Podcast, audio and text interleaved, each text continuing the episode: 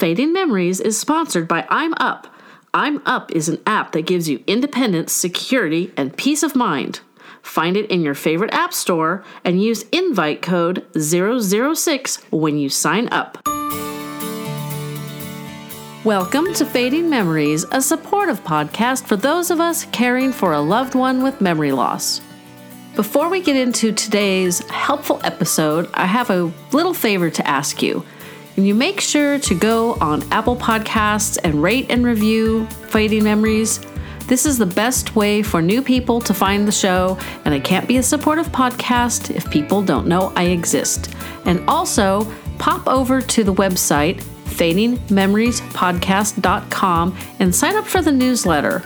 Now that I'm into year two, I've got some exciting things coming out that I would like to share with you, and I don't always have to be yakking in your ear to do that. So, if you do those two things, I'd really love it. Now, on to today's show. With me today is Erin Partridge. She is with the Elder Care Alliance, and we're going to talk today on art therapy for older adults. Thanks for being on the podcast with me, Erin. Yeah, absolutely. Thanks for the invitation. You're welcome. So, first off, tell me a little bit about the Alliance and what you guys do there.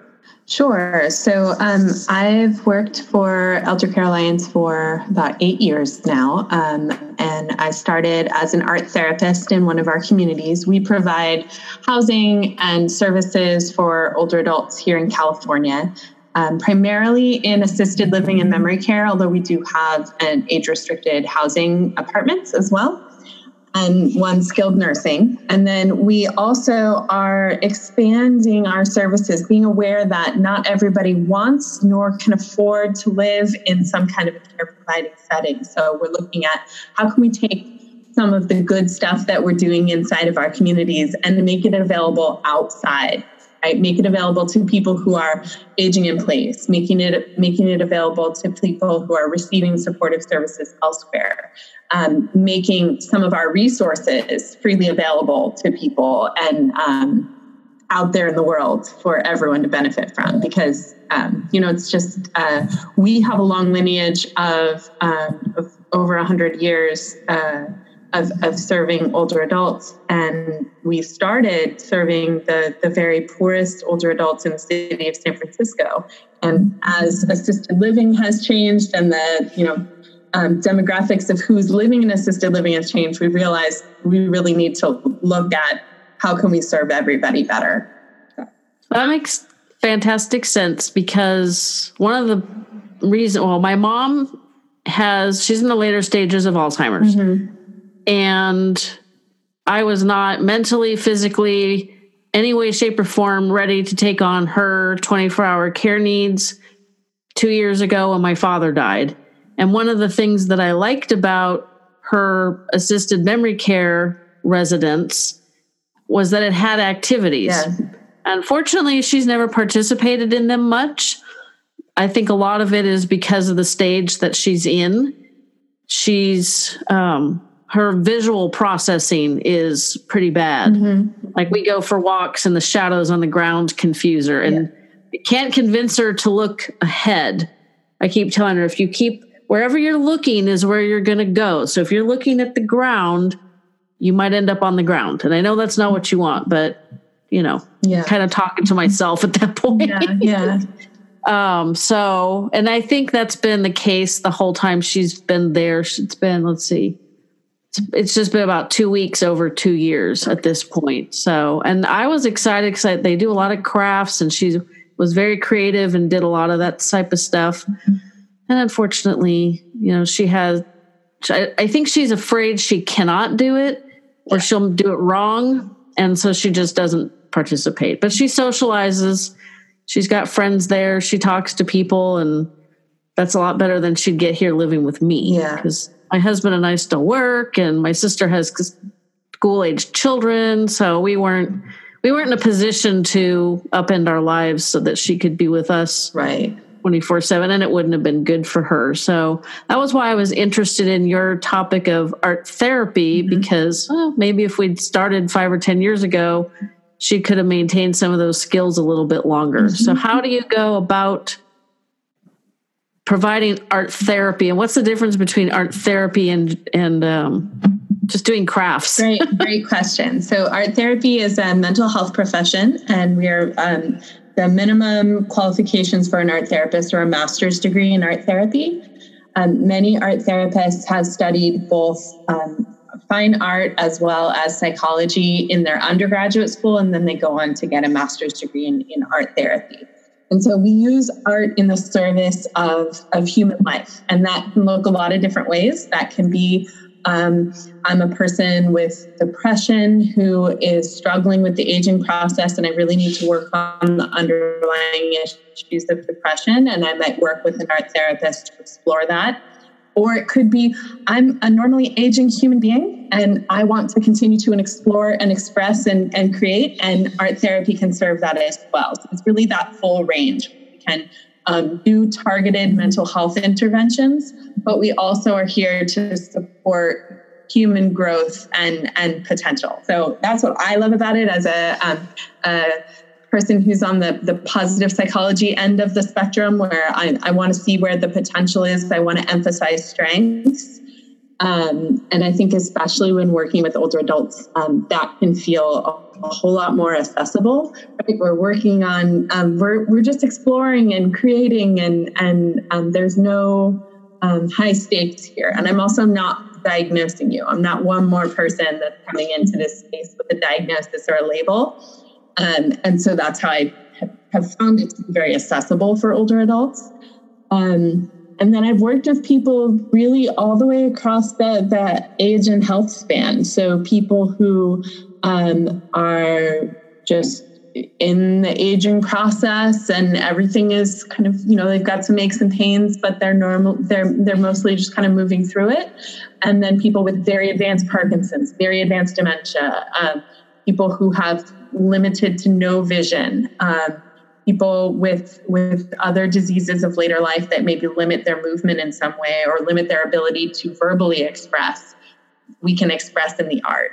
And um, that's really been uh, the joy of it is is having people make marks and and feel connected to others through those marks that they make.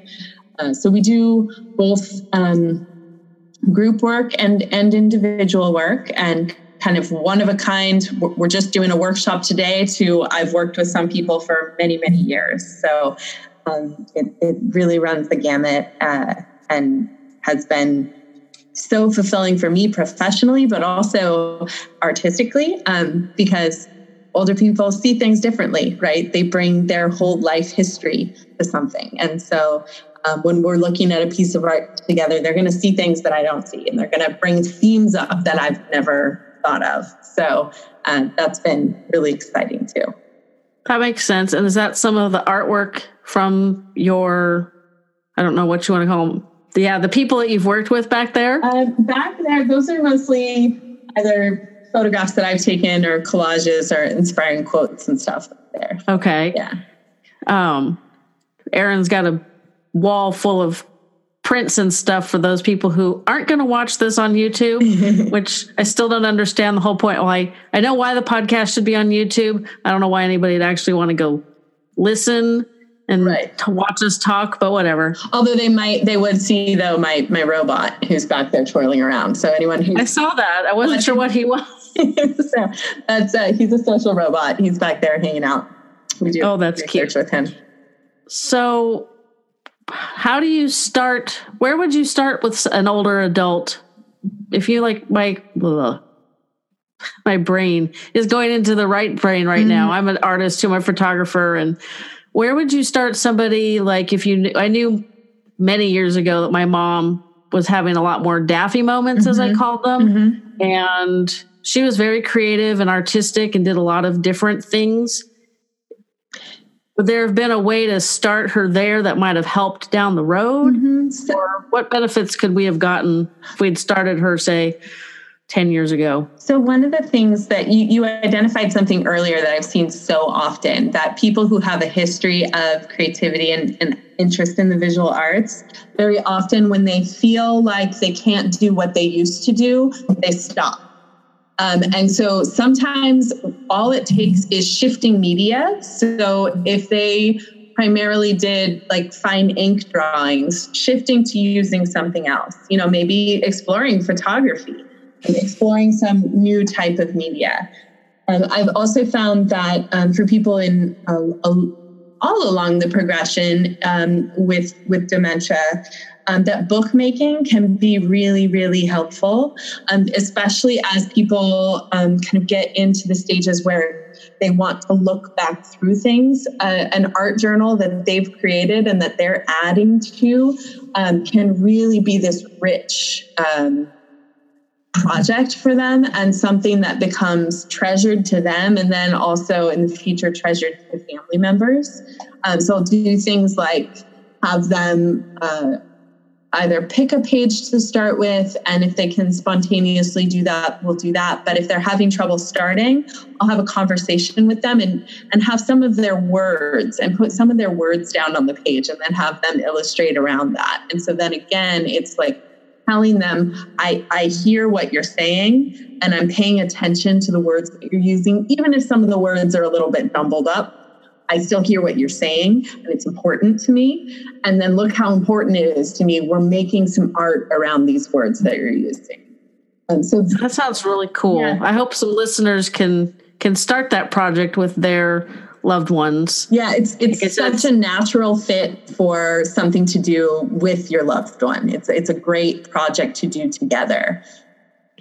Yeah, that would have been cool. So about 10 to 15 years late for my mom though mm-hmm. and you said you work with people throughout the progression of stages so mm-hmm. with somebody that's in the middle to advanced stages what what kind of art projects do you do with them mm-hmm. so with them with them sometimes uh, it can be a little harder to start um, so working in groups can be a little easier because we have that kind of that group energy that can help to propel us along. And if we're all working on something together. Like if we're sitting around a small table and we have a piece of canvas on the table that we're all working on, um, we get the energizing of the eye contact being made across the table.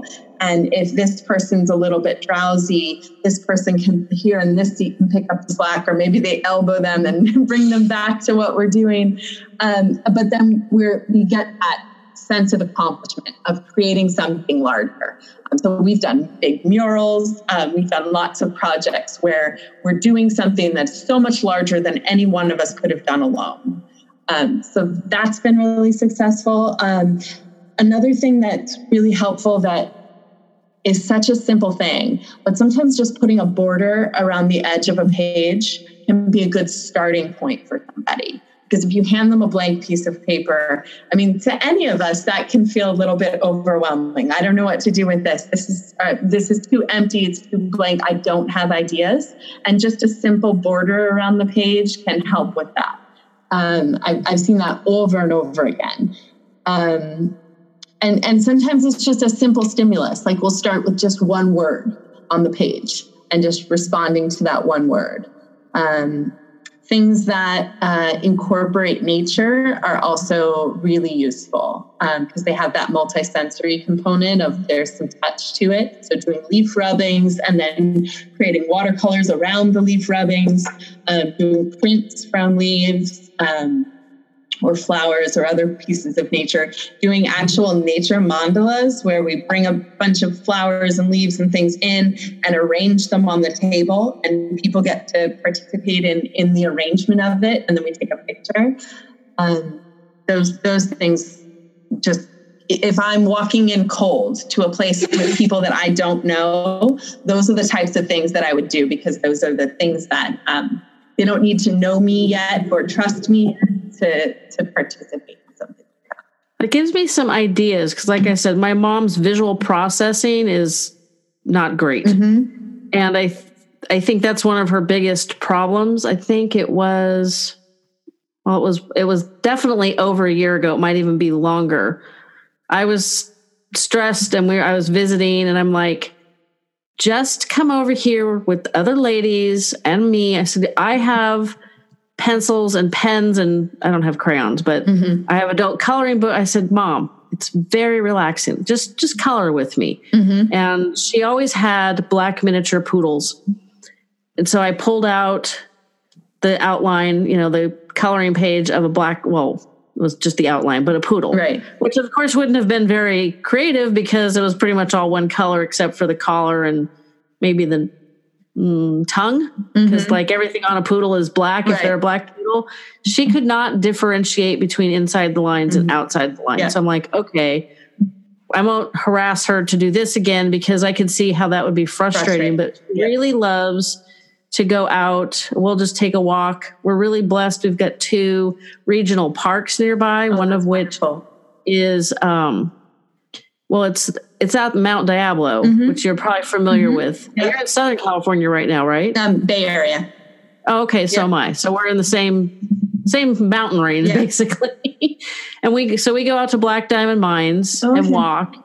Um so I'm wondering if just bringing paper and just like putting a branch on and then adding leaves or if there's something really simple that I could do that she would enjoy. Mhm. Or even, you know, because you take her with you when you go out there. Mhm. Yeah. So even if you all, if you two got, if you got a, a sketchbook and every time you go out, you do a rubbing from a leaf and, um, or you actually glue, you could even glue the leaf in there, tape the leaf in there, and then write down what did we see today? Or what was, what were our emotion words when we were out here on this nature walk? And, and create this book together that she could either keep or you could bring it back for when it's rainy and you can't go out you can look back through it. Um, you know maybe even including some printed out pictures um, but things on the page that would have some texture to them so she could feel it um, but would also be this um, this touchstone this thing that that um, is like we've shared some experiences together That would be I think I'll definitely try. It's supposed to be really nice next week. oh good yeah which is good. Yesterday we went to the dog park, and thankfully she made a comment about she gets to the point where I think she's a little tired or Mm. mentally yeah she's mentally done, and she made a comment something about leaving. And then I asked her a question. She says, "Well, whatever we do, I have to go to the bathroom." I'm like, "Well, that's the clue because Yeah. there was no, there's no public bathrooms at this dog park." Mhm. About the time I piled her and the three golden retrievers into the car, it started raining. okay Uh, we got very lucky. I almost didn't do the dog park because it'd been kind of sort of dripping a little bit during the day. right But she just loved that. yeah And other than the fact that it looks like a dog exploded in the car, my car, it's just all fur in the whole car. yeah You know, I don't mind doing that. It was great because there was another dog there. My youngest, the other dog's owner would throw the ball and he would chase it, and my dog would chase him. So when we got home, he was done. He was tired. yeah He's almost two, so that that was Still a puppy. thing. Yeah, Yeah. he's a little he's he's a little wild. He's he's a he's a love. But she loves looking at trees in the sky. And when we mm-hmm. go out to Black Diamond Mines, you know, part of the mountains were created from, you know, earthquakes and volcanoes. So they're really pointy and steep. And they're very impressive. And so she's always saying it's amazing. That's her word. Yeah. Her her vocabulary for emotion words isn't huge hmm at all but i'm hoping we can go back monday. And so i think i will i'll get a little book and yeah. you just put the leaf rubbings you just rub the leaf on the paper? So you put the leaf underneath the page behind it and then turn a crayon on its side or a colored paper on colored like you would do a grave rubbing like similar Okay. kind of thing. Yeah okay that'll be cool. I'm definitely going to try that Yeah, because i think she might enjoy that. I talked to somebody or no i read something about it was more of a mindful exercise Mhm. where you just you know like closed your eyes and drew on a piece of paper or used paint and i thought i've been tempted to try that with her. Mhm. but sometimes she just throws the brakes on so hard yeah. that you think oh it's you know it's it's you can't screw it up. Just here finger paint with your eyes closed and feel. Mhm. and i just i try not to make our visits start out with frustration. So i've been hesitant to try that. Yeah yeah. Um i don't know. Maybe if i talk to the caregivers we can incorporate that into the group activity one of these days. Yeah, you know, the, the tricky thing about finger painting is it can be really regressive for people. So, if there are any people in the setting who have early childhood trauma or who are kind of living there in their minds right now, it can be really triggering for them because tactile finger finger paint feeling um, can be pretty distracting to some people. So I, I would just be a little careful around finger painting in particular. That's a that's a very interesting point. Mm-hmm. Um, I like your suggestion. So, do you with the people in later stages? Do you work with them in groups too?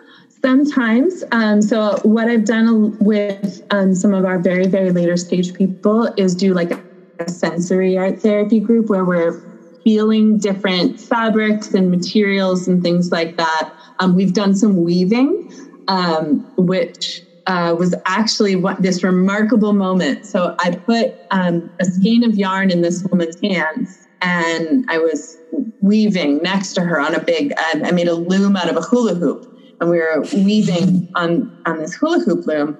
And I handed her the skein of yarn, and she immediately took it and kind of took the hula hoop loom away from me and started weaving. I mean, perfectly over, under, over, under. And this is a woman who needed complete assistance with eating it could not bring her fork to her mouth. And yet here she is weaving. And so I'm watching her for a while, just like, this is remarkable. We ended up talking to her daughter, and her daughter said, Oh, well, you know, she grew up in Ireland. She's been weaving her entire life. So this motion, right, this over under motion is something that was so deeply connected to who this person is as, a human being. So it was, it was incredible. Um, and then another man who would also come to that group again, um, pretty high care needs, um, uh, and and really didn't speak much at all. But he, I would have him hold the yarn and kind of spool it out to me as I was weaving, and um, he started getting kind of playful about it. Like I would pull on it a little bit, and he'd put some out, and then he'd pull it a little bit back and then get this big smile on his face. So it was it was great because kind of from the outside, people might look at that group of people and say, "Well, what's an art therapist?" Them and why are, why are you doing this? And it was like no we're we're we're being playful. We're like things are happening here. Um, so it, it's just always really exciting to, to see that. And if it's a if it's a group of people where there are people at different stages i'm very intentional about making sure to include everybody in the group and and again to kind of bring bring their responses to the group so if someone is not able to speak because they have aphasia i'll have them touch and feel whatever we're doing and um, and say aloud to the group oh you know i noticed that bob um, lifted his eyebrows when he felt this rough paper. You know, so I'm saying to the group, you you he might not be able to tell us this is rough paper, but his body language is signaling that to us. And so it's it's kind of bring uh, maintaining his dignity and also telling everybody else, I, I, I see you too. Um, and as as this progresses, like you will still be seen.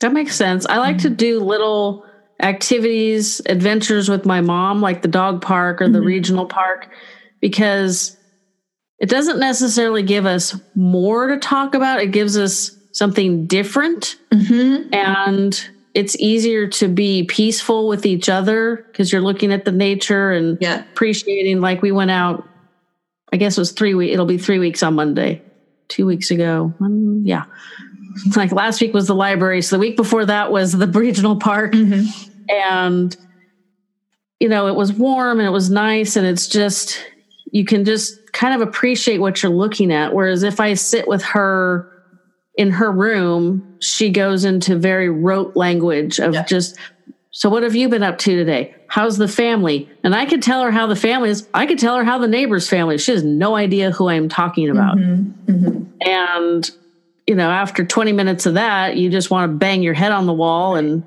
you know, it doesn't, it's, you know, it's, everybody understands that's no fun. So I find she doesn't repeat herself when we're out walking. I think because she's concentrating on not tripping over the shadows. Mm-hmm. She's always trying not to step on her own shadow too, which is hysterical. And she'll even tell you that she knows, she says, Oh, I look at the shadow on the ground and I think I shouldn't step on it. Then I realize it's mine, which is about as much communication as I get. That's like a really long sentence for mm-hmm. her. Mm-hmm. and that's why I'm always looking for other other ways to tap into who she was. Mm-hmm. We've been on this journey for a very long time. I we're around 20 years Okay. and she's only 76, so we could have another 10 Yeah. Yeah. according to the neurologist. And so it's like, oh my goodness. Yeah. I can't I can't answer the same questions over and over again for another 10 years. I will lose my mind. Well, I think I think you- you're um, you're exactly right that this kind of going somewhere and having a shared experience as opposed to just kind of revisiting, rehashing the same thing over and over, then you are able to, like you said, be in pe- be at peace when you're sitting there in the dog park having this in the moment experience. Because that in the moment experience at the dog park doesn't require her to remember the name of each specific dog breed that's there and every dog that you've ever had and the names of each of those dogs, right? It doesn't require any of that. It just requires a place for us both to sit and, and dogs to be here to entertain us, right? Um, you, you know, there can be really fabulous similar experiences in um, like art museums and galleries too. Have you tried that with her since she has an interest in creativity? No, because taking her very far in the car is not pleasant at all. Right. And we're, well, I've thought about taking her on the BART train into the city, Mm-hmm.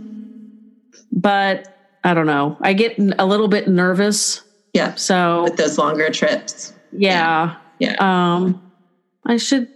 I should take her. We have a gallery here in town. Mhm. I think I'll take her there the next Monday that it's raining. Yeah.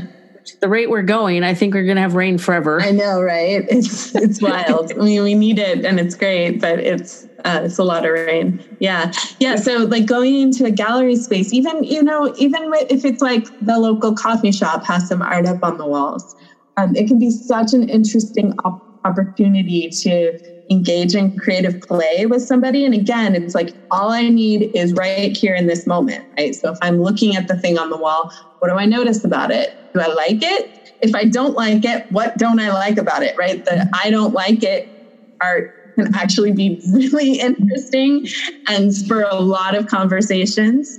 Um, and uh, there's there's it's just like this great conversation prompt and it's a centering point right? So instead of going into the loop and asking you questions that i've already asked you several times today you and i both are having this new experience of looking at this piece of art that we've never seen before. Um, so it, it and I, you know i think the other thing is don't be afraid to ask for a chair in the gallery because they've got them. Um, and it's perfectly reasonable for folks to ask for chairs uh, in galleries and museums and say you know what? I want to sit down here with my mom and enjoy this piece of art a little bit longer. Do you have a chair that we could chairs that we could both sit in to stay here a little longer? Well, that's super excellent advice. The the gallery that's here in town, I know most of the people that run it, so I wouldn't feel too embarrassed about asking for a chair. yeah But for people who aren't in my town or don't know the gallery owners, yeah uh, that's a very excellent advice. I like to take her like when it when it was colder, we'd go to Peet's Coffee and Tea. She likes to watch people. hmm I guess I don't know. Different people watching is more stimulating than people that she's with all the time, Right. and she loves to watch kids. That's why we went to the library last week hmm because it was on and off rain, and the kids were on spring break. And I asked my husband, whose office is next door, I'm like, "Can you go over and see if there's a kid activity going on?" And you know, mom can just watch the kids.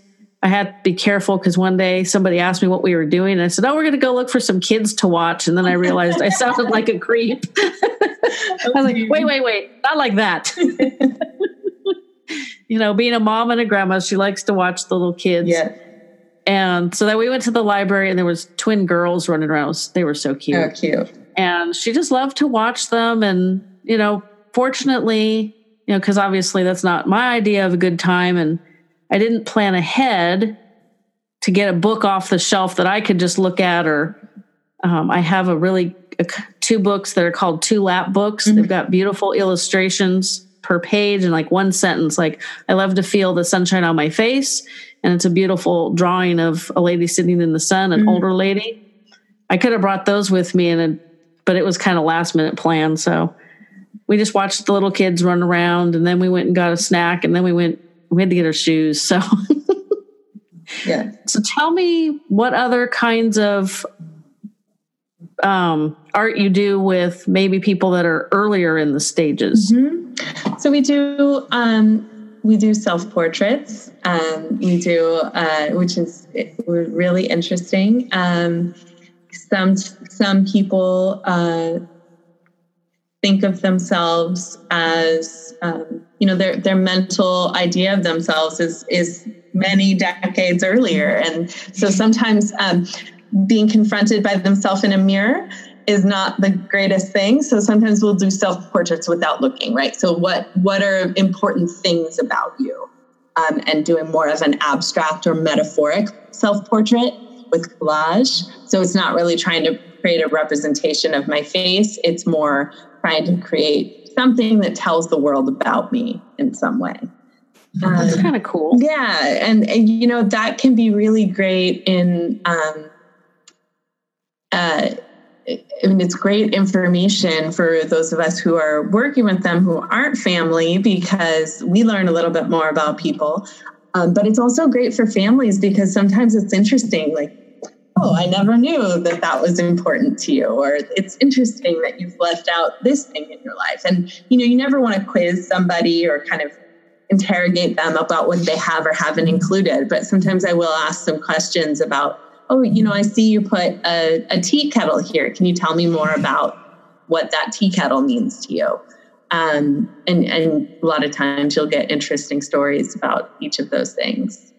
Um, yeah but we just you know we we explore a lot of different types of materials uh, a lot of different ways of working um, i think that uh, working on things together in groups can be really really powerful. Um, and then we also do a lot of uh, art for so i have a whole chapter in my book that's about um, art with a greater purpose to it. So art that's um, either connecting to um, social issues or um, art that is intergenerational in some way and is connecting people to um, being able to tell their story to younger generations. Um, and those experiences have been really, really powerful uh, for everybody involved. I'm sure. Do you have suggestions? Because a lot of the guests that I've talked to are kind of one on one taking care of a parent. Mm-hmm. Like one gal, um, I read her blog and she's with her mom kind of 24 7. And it's it fascinates me how different each person is. I mean, I understand why everybody's brain is different, everybody's personalities are different, so the disease affects them differently.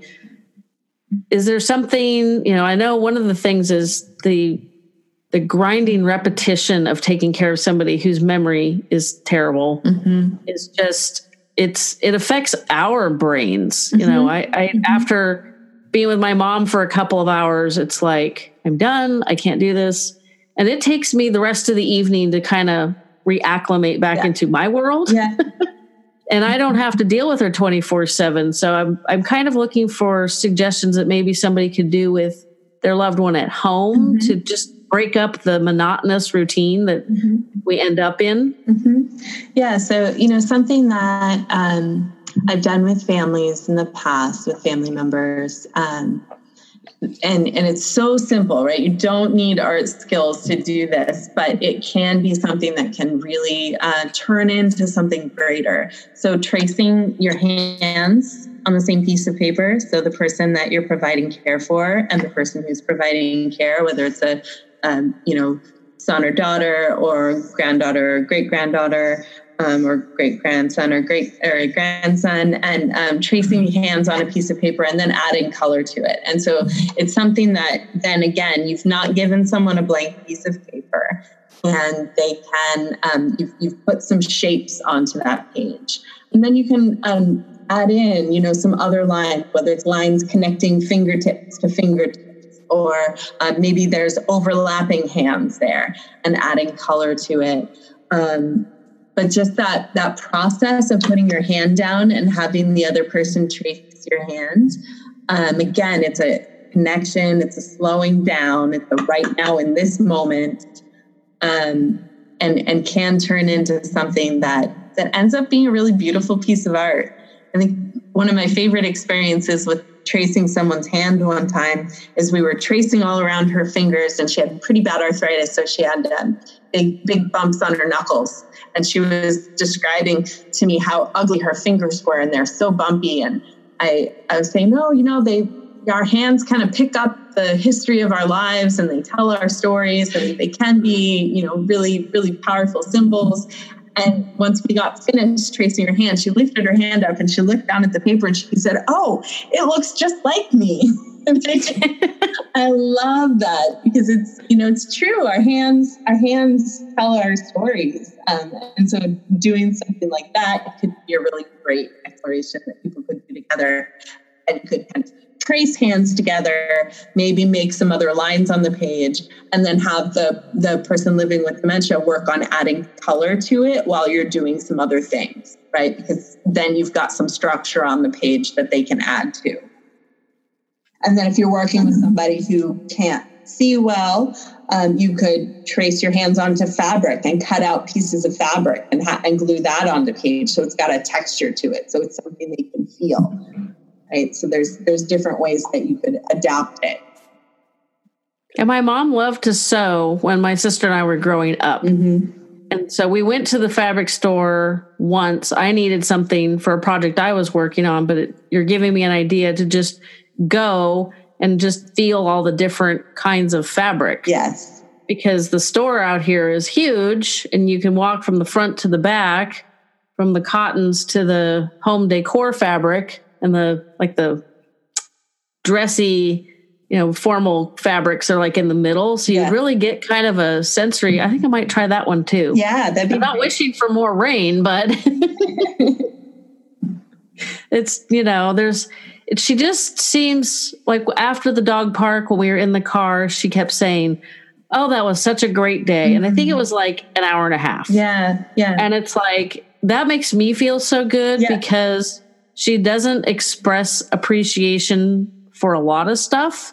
Like when I used to do her nails, it was just like, yeah, whatever. Right. you did my nails great.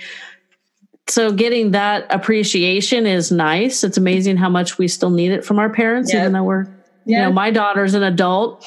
And what is it? When we went to the regional park, she said that. I think she said that about the library. So these little jaunts are really helpful. Yes but I know it's harder for some people. Like my mom walks just fine, except for trying not to trip over shadows. So we, I don't have to worry so much about transporting her. Mm-hmm. There was a gal. It was fun at the dog park yesterday because my mom ended up talking with another gal, older woman, who I don't think was as she was not cognitively cognitively with it like some of the rest of the world. And I ended up talking to another gal who is a photographer, a dog mom, and a cyclist, which is what I am. Wow. and so I'm talking to this one gal, my mom's talking to this other gal. The dogs are running around. I mean, it was just that's great. It was, you know, except for the stupid rain, was perfect. Great. Yeah, because so we'll definitely you do need those breaks, you know, and so whether it's um, you know, go be when you can get out to be able to get out and go do something together. But if it's, you know, my grandmother was the primary caregiver for my grandfather through the end of his life at home. And it was really, really, really hard on her. And she didn't have um, some support at, in the evenings until probably the last three months of my grandfather's life. And she'd talk about how bored she was. Uh, mm-hmm. like, I'm just so bored, Erin, when I talked to her. And so um, we started, I started talking with her about like switching up their routine because, you know, for the 15 years prior, they had always ate their breakfast in the same spot, their lunch in this spot, and their dinner, right? And so doing, I said, try some, try having a picnic in this other room for lunch today, right? Like do something different, get a change of scenery. And so even if you're within the same four walls of the house or an apartment, um, what can you do that make that give you at least a little taste of this? We're doing something special today. We're doing something different today. Um, it, it can really be a, a refresher for um, both the person providing care as well as the person living with dementia. Like, oh, that's actually, we're doing something different. Yeah, that's actually really good advice. I was thinking you were going to say a picnic in the backyard. Yeah, that's even um, better. If you can make that happen, awesome. But you know, some people that, that's not they're not able to, or they don't have access, or it's freezing cold and raining. So yeah. have a picnic um, in in the dining room or um, in the by the in the family room, looking out the window at the birds. Right? What? Can, how can we get some of that feeling? because I think awesome. the, the, day after day, same thing problem that that uh, can be really difficult for people, and that's part of why creativity can be so useful is because it shakes things up a little bit. It breaks up the monotony. Well, do you have suggestions? Because I know a lot of men don't want to do artsy craftsy things because that's not the way they're wired, mm-hmm. especially mm-hmm. you know the older generation. So, do you have suggestions? for them that might be a little bit more palatable to their egos. You know, obviously, I'm thinking all the stuff with fabric might be a serious turnoff. Yeah, you know, I mean, I, have really not encountered too much pushback. I did have a little bit of um, an interesting experience with one man who, because at one of our assisted livings, the art studio room was unfortunately painted the like most hideous color of bubblegum pink.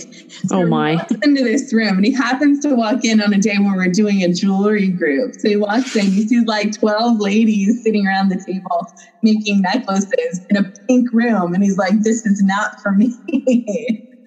um, but I can understand why he would think that. yeah, so, but you know, we've had I've had a lot of um, men and male identified people who has been um, really active in the art therapy groups again because the focus is on creativity as opposed to um, production of some kind of craft. Um, so that's been a useful um, window in. Um, and because a lot of times I'll tie it to nature, and so that those with an interest in science will get interested in what we're doing. Um, so that's a good way in. So any of those things I was talking about, beliefs and the nature ideas, those those have been really well received by um, the men and male identified people that I've worked with. Um, and you know i think don't get afraid of sculpture and construction and uh, building things. So um, we've we we built a whole like scale model of a city one time in in one of our memory care units. It was mostly mostly the guys and i doing it. Um, and then using things like masking tape, like getting out the masking tape and making paper sculptures. That pairing of the masking tape, masking tape sound, um, using materials that people are comfortable with, that can be another really useful way in. What did you build the the model of the city out of? Cardboard boxes and um, uh, like toilet paper rolls and all sorts of things but we had a clock tower and we had a, uh, all sorts of different buildings for people to live in. So yeah, it's cool. That sounds really cool. Yeah. The the activities they do where my mom lives pretty much coloring, puzzles, bingo. I don't pay that much attention anymore because she's completely disinterested. Mm-hmm. Although when there was another gal's mom, she was my mom's neighbor her daughter would get my mom to do the activities, whereas I would suggest it and say, Oh, this looks like fun. Why don't we do this together? I would just get the roadblock like, right. Nope, uh uh-uh. uh and I didn't push because I know that's not a good idea. Yeah. So it's, it's interesting to hear the ideas that you guys have implemented. Mm-hmm. Mm-hmm. And, you know, the other thing I'll say is, uh, um, not fast. It doesn't happen quickly, um, which is, I think, why a lot of places default to things like bingo and trivia and puzzles because they kind of are low stakes and they put them out and they don't have to think about them too much. This idea of introducing creativity, sometimes it takes people a little while, but what um, what I've seen over and over again is it's infectious so if I'm working on something weird and interesting, people start paying attention and they start coming over and they start getting involved. And as soon as we've got like two people that are invested in something that we're doing and we're laughing and we're joking, and more people start coming, right? So um, it sometimes uh, it like so if we're thinking about doing this in the home,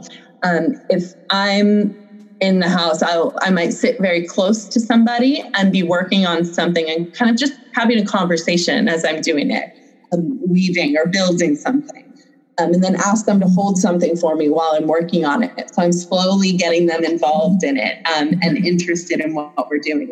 Maybe I'll ask their advice. What do you think? Should I put this here? Should I put this over here on this side?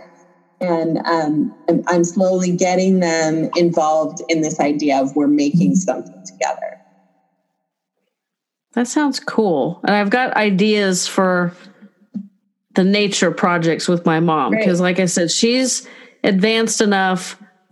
You know, when I try to bring her into what I'm doing, mm-hmm. and it hasn't necessarily been creative, but you know, after two minutes, she's like, What am I doing again? Why are we doing this? What are we doing? You know, it's just it's it gets super frustrating mm-hmm. when she was she she's been in the memory care for two years so she was there about six months and i wanted to ha- help her create something for the three grandchildren mm-hmm. my daughter is 27 my niece is 13 and my nephew's almost 10 so i thought you know it was I, I, I found a very simple craft that you can't screw up. And I would tell her, okay, use this, you know, use this color. Okay, why don't you switch to this color? And she, oh my gosh, it was, was not, at first I said, here, pick the three colors that you like. Mm-hmm. And that was a challenge. This was before that I, I really fully understood like you almost want to say her vision is really bad, but it's not her vision, it's the processing. Right. Yeah. And she kept uh, fussing over, well, I don't want to screw it up. I'm like, you can't screw it up. Watch. And then I'd screw it up. And then we were basically working with um, alcohol and ink pens. Oh, yeah. So mm-hmm. The cheap version of alcohol inks. And so I would just show her, it's like, you can't screw this up because you can just erase it with this. Zoop, took off the over, you know, the overdraw and oh my goodness it was it was work to get her to do three six inch tiles. Mm-hmm. and we didn't do them all on the same day. I think we did two one day and a third one another day. Just it was like a heart color it in and then i did the alcohol part and it was oh my gosh it was exhausting. And i would do them with her. I would do my own and, and i would tell her oh at home i've done this elaborate flower and blah blah blah. And it was just it wasn't relaxing at all. Right. So I haven't ventured into the crafts again. Mm-hmm. And I tried to get her to sign it. And this was before, like I said before, I realized I did not realize she couldn't sign her name anymore. So I, I managed to get her. I wanted her to write Grandma Diane, and I think I got three initials. And I know two of them have initials, and I'm not sure what the third one was. I tried really hard. Yeah but it was like, okay, the writing of her name was way too much. That stressed her out. But I think if we just collect like sticks and I don't know if there's any flowers out there yet. Who knows? Maybe after this see. I think it's supposed to be nice this weekend. Yeah. So maybe after this weekend there'll be some some little weed flowers popping up. We can just collect them and then just attach them to yeah. the canvas and and go from there. Just something super simple that doesn't require a lot of visual processing mm-hmm. and it's mm-hmm. tactile, like you said. I like that idea. Yeah. So listeners will have to watch and see, watch my social media posts and see if we post something about yes. this or if it turns into a creative disaster. So tell me really quickly about your book and where people can get it. Sure. It's called Art Therapy with Older Adults Connected and Empowered. And it's uh, available anywhere you can buy books online. Um, so Amazon, any any of those sources. Um, and it is a book about and for art therapists, but really it's accessible to anybody. So the way that I've written it is broken into um, chapters around uh, different topics and themes, and has a lot of examples of um, the work that that I've done.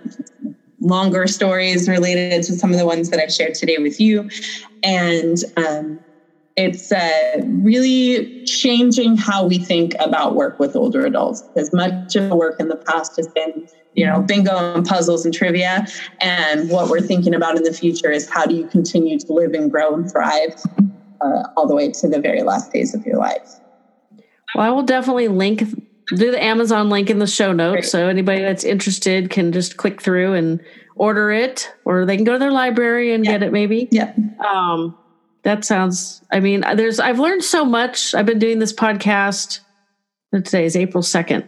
This will come out in May. So by the time this comes out, it'll be a little bit over a year. And I have learned so much. That's awesome. And there are times I wish, not that I want to do this journey any longer than necessary, but I wish that we had known all this stuff 10 and 15 years ago because I think there was a lot of help for people like my mom right. that might have made this part of her life a little bit more enjoyable. Maybe the visual processing would not have deteriorated quite as much if she'd been able to do hand-eye coordinating kind of things like mm. art and, mm. and I know she would have enjoyed it. So even if it didn't benefit her disease progression, it would have helped her mind yeah you know from the happiness standpoint and satisfaction and uh, you know I, like I, I, it makes me hopeful for the future and my listeners know that my mom is the third generation that's had no memory at the end of her life so my sister and i have to be the generation that doesn't have that problem yeah yeah and but i you're also doing a beautiful service for people who are out there in the world at the very, very early stages of finding this out about their families. So, like you having these conversations with people and asking these questions, coming from a place of knowledge, coming from a place of like, I've seen what this has been like over these last 15 years. Like, this is an incredible service that you're doing for the world. Oh, thank you. My goal originally was, and this is going to sound a little bit much, but I felt that I'd been on this journey a long time with her. And after my dad died, I ended up almost by accident at the Alzheimer's Association's website. I was looking for a caregiver support group, which I do attend. Mm-hmm. And there's so much information. And I've made the analogy it's like there's this little tiny door once you find this little tiny door and you go through it, there's this vast quantity of information and support and services. But if you don't know where to start to look, and I'm actually an Alzheimer's Association advocate, a state advocate.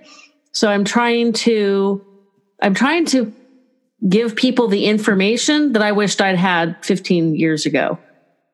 That way, you know, maybe my dad might have had a more enjoyable last five years of his life because I'm sure dealing with his chronic illnesses and her Alzheimer's, I'm sure that didn't do him any favors. Right. Right. I think he just got tired and kind of gave up. Yeah. So I would, I'm trying to, I thought I had a lot of information and then I found more and I wanted to share it. And I've learned so much, but that's what my anniversary episode will be about or cool. is about. Because cool. when this comes out, that one will already be out is all of the things that I've learned by talking to people like you. It's been fantastic. Oh, that sounds awesome. So, do you have any last bit of advice before I let you go? Um, I think my last bit of advice is even if you don't think that art is for you or art is for your family member, give it a try. Um, go do something creative. Go explore something creative. If you find a painting in a magazine that you hate and you think it's not art put it on the wall and and sit there in two chairs and say this is why we don't like this piece of art. These kinds of conversations are, are good for our brains as they of stimulating ourselves through creativity. And um, it's, it can bring laughter it can bring tears it can bring joy um, it's it's a lot of fun. So um, don't be afraid to explore your creative side and the creative side of your family member, no matter what stage of dementia they might be living in. I think analyzing a painting or a print or something that you don't like would almost be easier uh-huh. because, like, I know there's times when my mom brings out like she just says silly things like and her humor comes out. Mm-hmm. We were waiting for a very long time at the neurologist's office and I don't remember how we got on the topic about singing, and we can't carry a tune if you give us a handle. So singing is not something we do. And I'm trying to remember if it was before Christmas. No, it was. I think it was after Christmas. But we got maybe it was what was playing on the you know in the ceiling.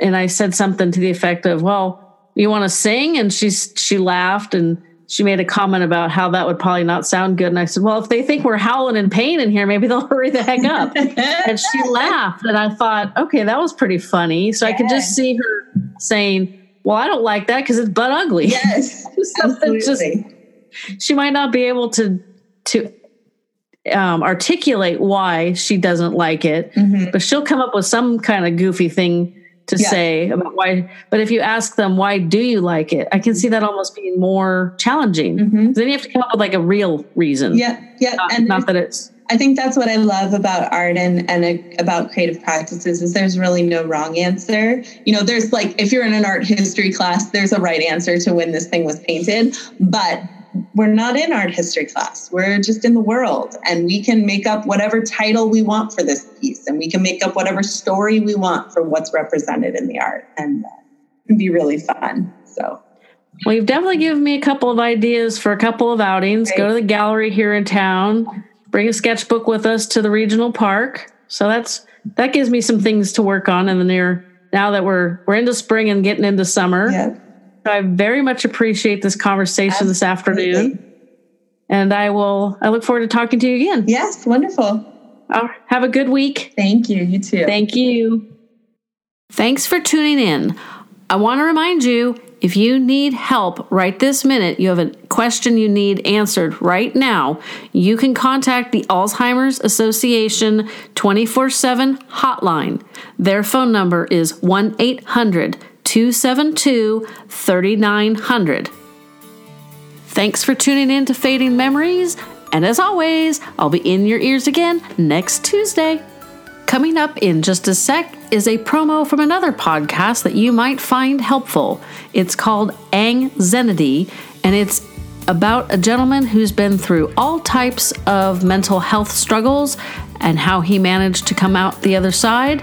And it's a way for you to find ways that you can do better with your mental state. And I know caregivers need that. So I hope you enjoy, and if you like it, give it a listen.